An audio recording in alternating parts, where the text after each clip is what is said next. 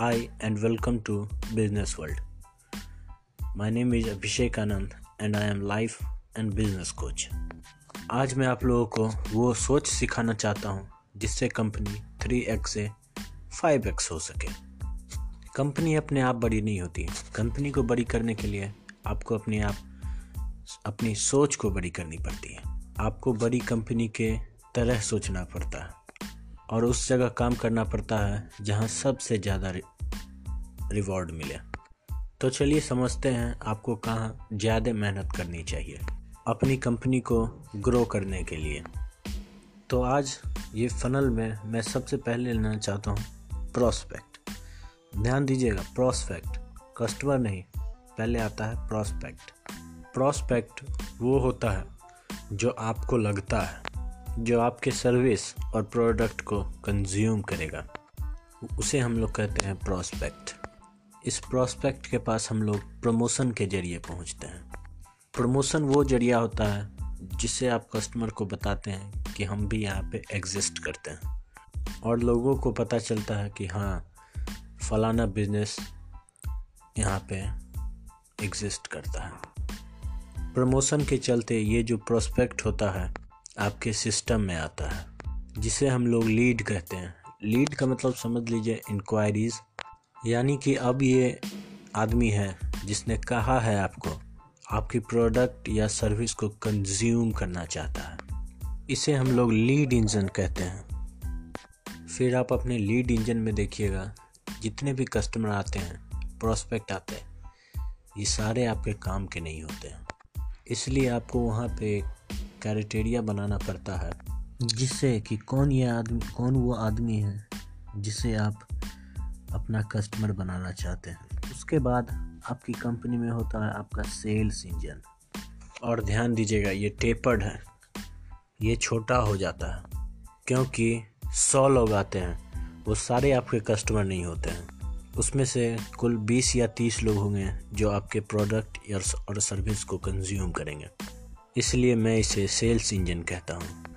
जब आपकी sales successful हो जाती है तो वो जो प्रोस्पेक्ट था, वो अब आपका कस्टमर बन जाता है। जब वो कस्टमर बन जाता है, फिर वो आपके सिस्टम से इंटरेक्ट करता है, जिसमें आपकी की प्रोसेसेस होती हैं और कुछ की पार्टनर्स होते हैं जो आपकी मदद करते हैं। उस कस्टमर को वो प्रॉफिट प्रॉमिस डिलीवर करने में, जो आपने उससे सेल्स के वक्त कहा था। इसका आउटकम ये होता है कि आपका जो कस्टमर आता है, वो तीन तरह के स्टेट्स में पहुँच सकता है। या तो वो सुपर डिलाइटेड हो जाएगा, या वो ओके होता है आपकी सर्विस से, और या नहीं तो वो बहुत ही ज़्यादा दुखी होता है आपकी सर्विस से। अगर आपको रिपीट और रेफुलर बिज़नेस अगर बनाना है तो आपको इंश्योर करना पड़ेगा कि जब कस्टमर आपके सिस्टम या सर्विस से इंटरेक्ट होगा तो उसे हमेशा की तरह डिलाइट प्रोसेस या प्रोडक्ट या सर्विस मिले।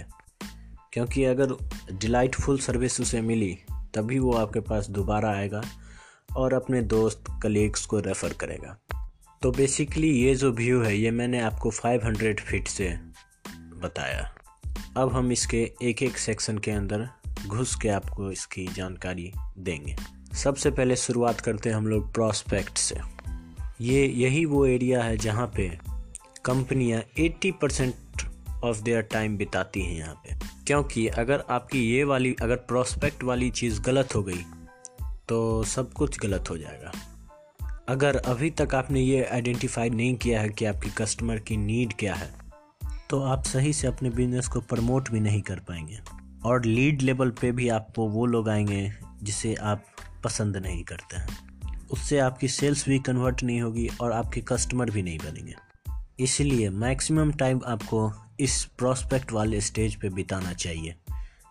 इवन आप एग्जिस्टेंस बिज़नेस हैं या आप नई बिज़नेस में घुसना चाह रहे हैं। ये वो एरिया है जिसकी क्लैरिटी 95 परसेंट बिज़नेस को इंडिया में नहीं होती है। चाहे वो छोटे बिज़नेस हो, बड़े बिज़नेस हो या मिड लेवल के बिज़नेस हो। बहुत सारे लोगों का यहाँ पे कन्फ्यूज़न होता है। कुछ पता ही नहीं होता है उनको। और जितने भी बड़े बिज़नेस होते हैं, वो यहीं पे ज़्यादा अपना टाइम बिताती है और यहाँ पे क्लियरिटी ले आती है। क्योंकि उन्हें समझ में आ चुका होता है कि अगर उन लोगों ने ये वाली चीज़ वेरीफाई कर ली तो उनकी आगे की प्रॉब्लम सारी रिजॉल्व हो जाती है। बाकी की प्रॉब्लम वो मक्खन की तरह काट देते हैं।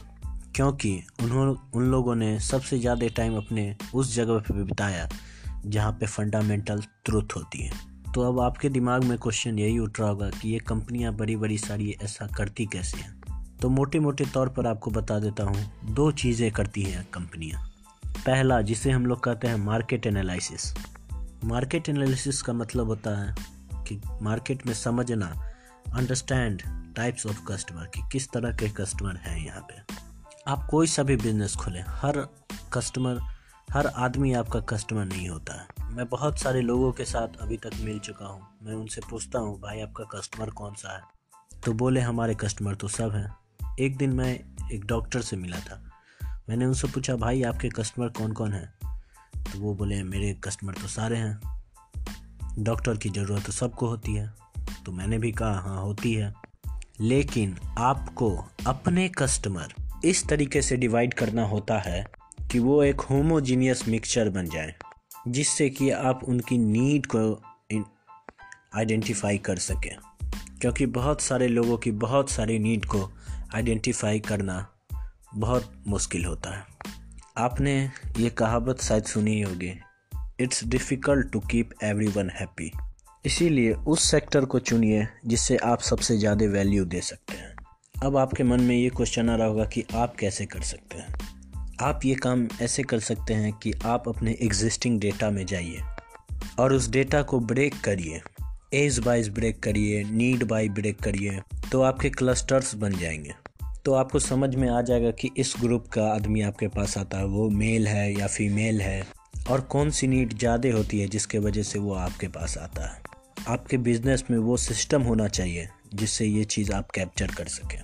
ताकि अगली बार अगर आप प्रमोशन कर रहे हैं या मैसेज कर रहे हैं तो आपके पास क्लैरिटी हो कि मुझे इस आदमी से क्या बात करनी है, क्या नहीं बात करनी है। आपने अगर ये सेगमेंट बना लिया तो आपके लिए हर चीज़ बहुत आसान हो जाएगी। अगर आप ये खुद नहीं कर सकते हैं तो आप हमें भी कांटेक्ट कर सकते हैं। नंबर मैं आपको इस इस सेशन के बाद बताऊँगा। तो मार्केट एनालिसिस का जो आउटकम होता है, वो होता है सेगमेंटेशन और नीड और एक नीड आइडेंटिफाई कर लेना जो एक पर्टिकुलर सेगमेंट की होती है और एज की होती है। अब आते हैं हम लोग सेकंड सेकंड होता है कॉम्पिटेटिव एनालिसिस जब आपने अपने कस्टमर की नीड आइडेंटिफाई कर ली कि मेरे कस्टमर की ये ज़रूरत, ये ये ज़रूरत है तो उस कस्टमर की नीड सेटिस्फाई कैसे होगी? और आजू बाजू के लोग इस चीज़ को कैसे सेटिस्फाई कर कर रहे हैं? उसे हम लोग कहते हैं कॉम्पिटिटिव एनालिसिस वो कौन सी जगह है जिस कस्टमर को अभी भी वहाँ दर्द बाकी है? उसकी नीड क्या है? तो आप क्या करते हो? एक प्रोडक्ट ऐसा प्रोडक्ट या सर्विस डिज़ाइन करते हो ताकि उसकी वो नीड जो है वो फुलफ़िल हो जाए। कम्पिटिटिव एनालिसिस का जो डिफ्रेंसीशंस होता है, उसे हम लोग, उसे हम लोग कहते हैं डिफरेंट डिफ्रेंसीशन शब्द को समझिए, क्या मैं बोल रहा हूँ? आपकी प्रोडक्ट आपकी सर्विस बाकी लोगों से क्या डिफरेंट करती है? और वो कस्टमर की कौन सी नीड को सेटिस्फाई करता। है एक बार अगर आपको इस चीज़ की अंडरस्टैंडिंग आ जाती है तो आपके लिए चीज़ें बहुत आसान हो जाती हैं। और इन दोनों का नीड निकल के ये आ जाता है कि कस्टमर को किस प्रकार की नीड होती है। और मैं आपको एक टेस्ट बताता हूँ, जिससे आपको समझ में आ जाएगा कि आपकी कस्टमर की नीड क्या है। आप अपनी आँख बंद करिए और उस कस्टमर को डिस्क्राइब करिए कि उसकी उम्र कितनी है, उसकी नीड क्या है। किस किस के साथ वो आता है सामान खरीदने के लिए? किस तरीके से वो आपकी सर्विस को कंज्यूम करता है? कैसे वो अपना बाइंग डिसीज़न लेता है? अगर आपके दिमाग में ये वाली सीन आ रही है तो आपने अपने कस्टमर को आइडेंटिफाई कर लिया। इसका मतलब आपने अपने कस्टमर को कहानी के रूप में डिस्क्राइब कर दिया है कि मेरा ये कस्टमर है, कि इसका ये एज ग्रुप है, ये इसका नीड है, ये इसका डिसीज़न फैक्टर है। यही वो जगह है जहाँ पे आपका 80 परसेंट एफर्ट जाना चाहिए। कि अगर आपकी इस लेवल पे क्लैरिटी नहीं हुई तो आपकी सारी चीज़ें हिट एंड ट्रायल बेसिस पे चल रही हैं। इसलिए इसी लेवल पे सबसे ज़्यादा क्लैरिटी लेके आइए अपने बिज़नेस में। उसके लिए आप एक पेपर और पेन ले सकते हैं। वहाँ पे आप अपने डिसीज़न फैक्टर लिख सकते हो, जैसे price quality selection service expertise stable फिर आप एक कॉलम दूसरा बना के स्ट्रेंथ अपनी लिख सकते हो कि मेरी क्या क्या स्ट्रेंथ है। फिर एक कॉलम बना के मेरी वीकनेस क्या क्या है? फिर आप एक कॉलम और बना के कंपटीशंस लिख सकते हो। Competition one competition two competitor three कि मेरे कंपटीटर क्या कर रहे हैं और कौन कौन से कंपटीटर हैं? और लास्ट में आप इम्पोर्टेंस ऑफ़ कस्टमर लिख सकते हो कि ये कस्टमर मेरे लिए कितना इम्पोर्टेंट है। तो यही इम्पोर्टेंस होती है प्रॉस्पेक्ट की। यहाँ पे टाइम बिताइए। और यहाँ पे सबसे ज़्यादा क्लैरिटी लेके आइए। 80 टू 90 परसेंट क्लैरिटी आपके बिज़नेस की इसी जगह होनी चाहिए कि आप न्यू मार्केट में जा रहे हैं या पुराने मार्केट में जा रहे हैं। आपकी सारी नीड इस कंपटीशंस और कस्टमर की नीड सारी क्लैरिटी यहीं पे हो जाएगी। हो सकता है कि आप उस मार्केट में एग्जिस्ट कर रहे हो जो मार्केट सेचूरेट हो गया। या ये भी हो सकता है कि आपकी रीच रीच बहुत ही लोकलाइज्ड हो और उस मार्केट का एक साइज़ हो। जिसके आगे आप बढ़ नहीं सकते। सारे आंसर 90 परसेंट आंसर आपकी यहीं प्रोस्पेक्ट के पास छुपी हुई है। लोग हमसे कहते हैं कि प्रमोट कैसे करें? प्रमोशन में कोई दिक्कत नहीं है कि आपने अपने कस्टमर को आइडेंटिफाई नहीं किया। दिक्कत ये है। हर किसी को अपना सामान थोड़ी ना बेचना। एक बार आपको अगर अपना कस्टमर नीड वाइज मिल गया तो आपको पता चल जाएगा कि प्रमोशन में करना क्या होता है। आपको कस्टमर को बताना पड़ेगा कि ये इस तरह से मेरा प्रोडक्ट है और ये आपकी इस नीड को पूरा करेगा। इससे क्या होता है कि आपकी जो कम्युनिकेशन होती है, वो बहुत ही ईजी हो जाती है। तो आप बहुत ही लेजर लाइट की तरह अपनी एड और प्रमोशन करते हैं और फिर आपके रिज़ल्ट भी अच्छी आती है। तो चलिए अब तीसरे पॉइंट पे चलता हूँ, जिसे हम लोग कहते हैं लीड इंजन तो ये आप लोग के मन में आ रहा होगा, ये लीड इंजन क्या होता है? बहुत सारी कंपनियाँ में ये लीड इंजन बनी ही नहीं होती है। आपको पता ही नहीं होता कि आपकी इंक्वायरीज़ कौन कौन से सोर्स से आ रही है। गूगल से आ रही है जस्टाइल से आ रही है फेसबुक से आ रही है लिंकटिन से आ रही है हॉट स्टार से आ रही है। बहुत सारे बिज़नेस को पता ही नहीं होता कि उनकी सबसे ज़्यादा लीड किधर से आ रही है। और ये भी नहीं पता होता है कि वो सारी लीड अच्छी लीड है या ख़राब लीड है। लोग क्या करते हैं? फेसबुक पे ऐड देखें गूगल पे ऐड देखें इंस्टाग्राम पे ऐड देखें और इंक्वायरी डाल दी। हर कस्टमर आपका नहीं होता। आपको एक ज़रिया बनाना पड़ेगा जिससे आपको पता चले कि मेरी लीड की, कि आपके लीड की इंक्वायरी की क्वालिटी कैसी है। जब आप उन लोगों की क्वालिटी के बारे में समझ जाते हो तो आपको बहुत ही ईजी हो जाता है उस प्रोसेस में उन लीड्स को आगे बढ़ाना। और अब जो वो लीड आएगी, वो अब आएगी सेल्स इंजन में। और ये सेल्स इंजन उन्हीं लोगों के पास पहुँचती है जो आपके पोटेंशियल प्रोस्पेक्ट्स होते हैं। जो आपके पोटेंशियल कस्टमर अब बनने वाले होते हैं। और इस प्रोसेस को कहते हैं हम लोग नीड नर्चरिंग नर्चर करना मतलब उसे पकाना। हर आदमी जो आपके पास इंक्वायरी भेजता है, वो आपका कस्टमर नहीं बन सकता।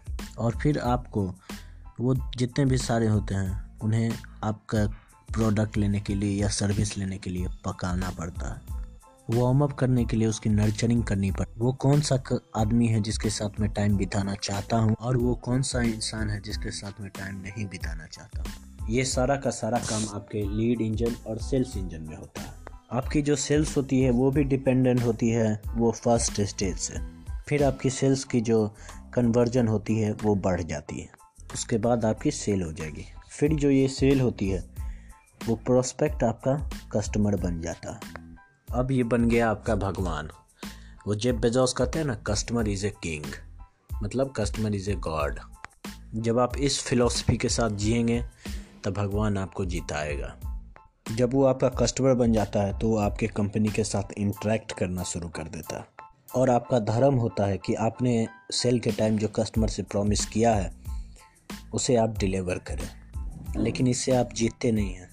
आप जीतेंगे तब। आप तब जीतेंगे जो आपने उन्हें प्रॉमिस किया है अपने कस्टमर को। उससे भी ओवर डिलीवरी आप करेंगे तो। ओवर डिलीवरी योर प्रॉमिस आपको उसे ऐसी सर्विस देनी होगी कि वो आपकी सर्विस लेके वाव वाव करे। आपकी सर्विस से बहुत ज़्यादा सर्विस या प्रोडक्ट आपके सर्विस या प्रोडक्ट से बहुत ज़्यादा खुश हो जाए।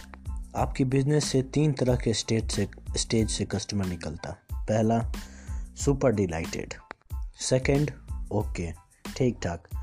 और थर्ड पुअर मतलब सैड जब आप अपने प्रॉमिस को फुलफिल करेंगे और उसे एक्सीड करेंगे, तब आपका कस्टमर सुपर डिलाइटेड होगा और फिर आपकी रिपीट और रेफरल से लाएगी।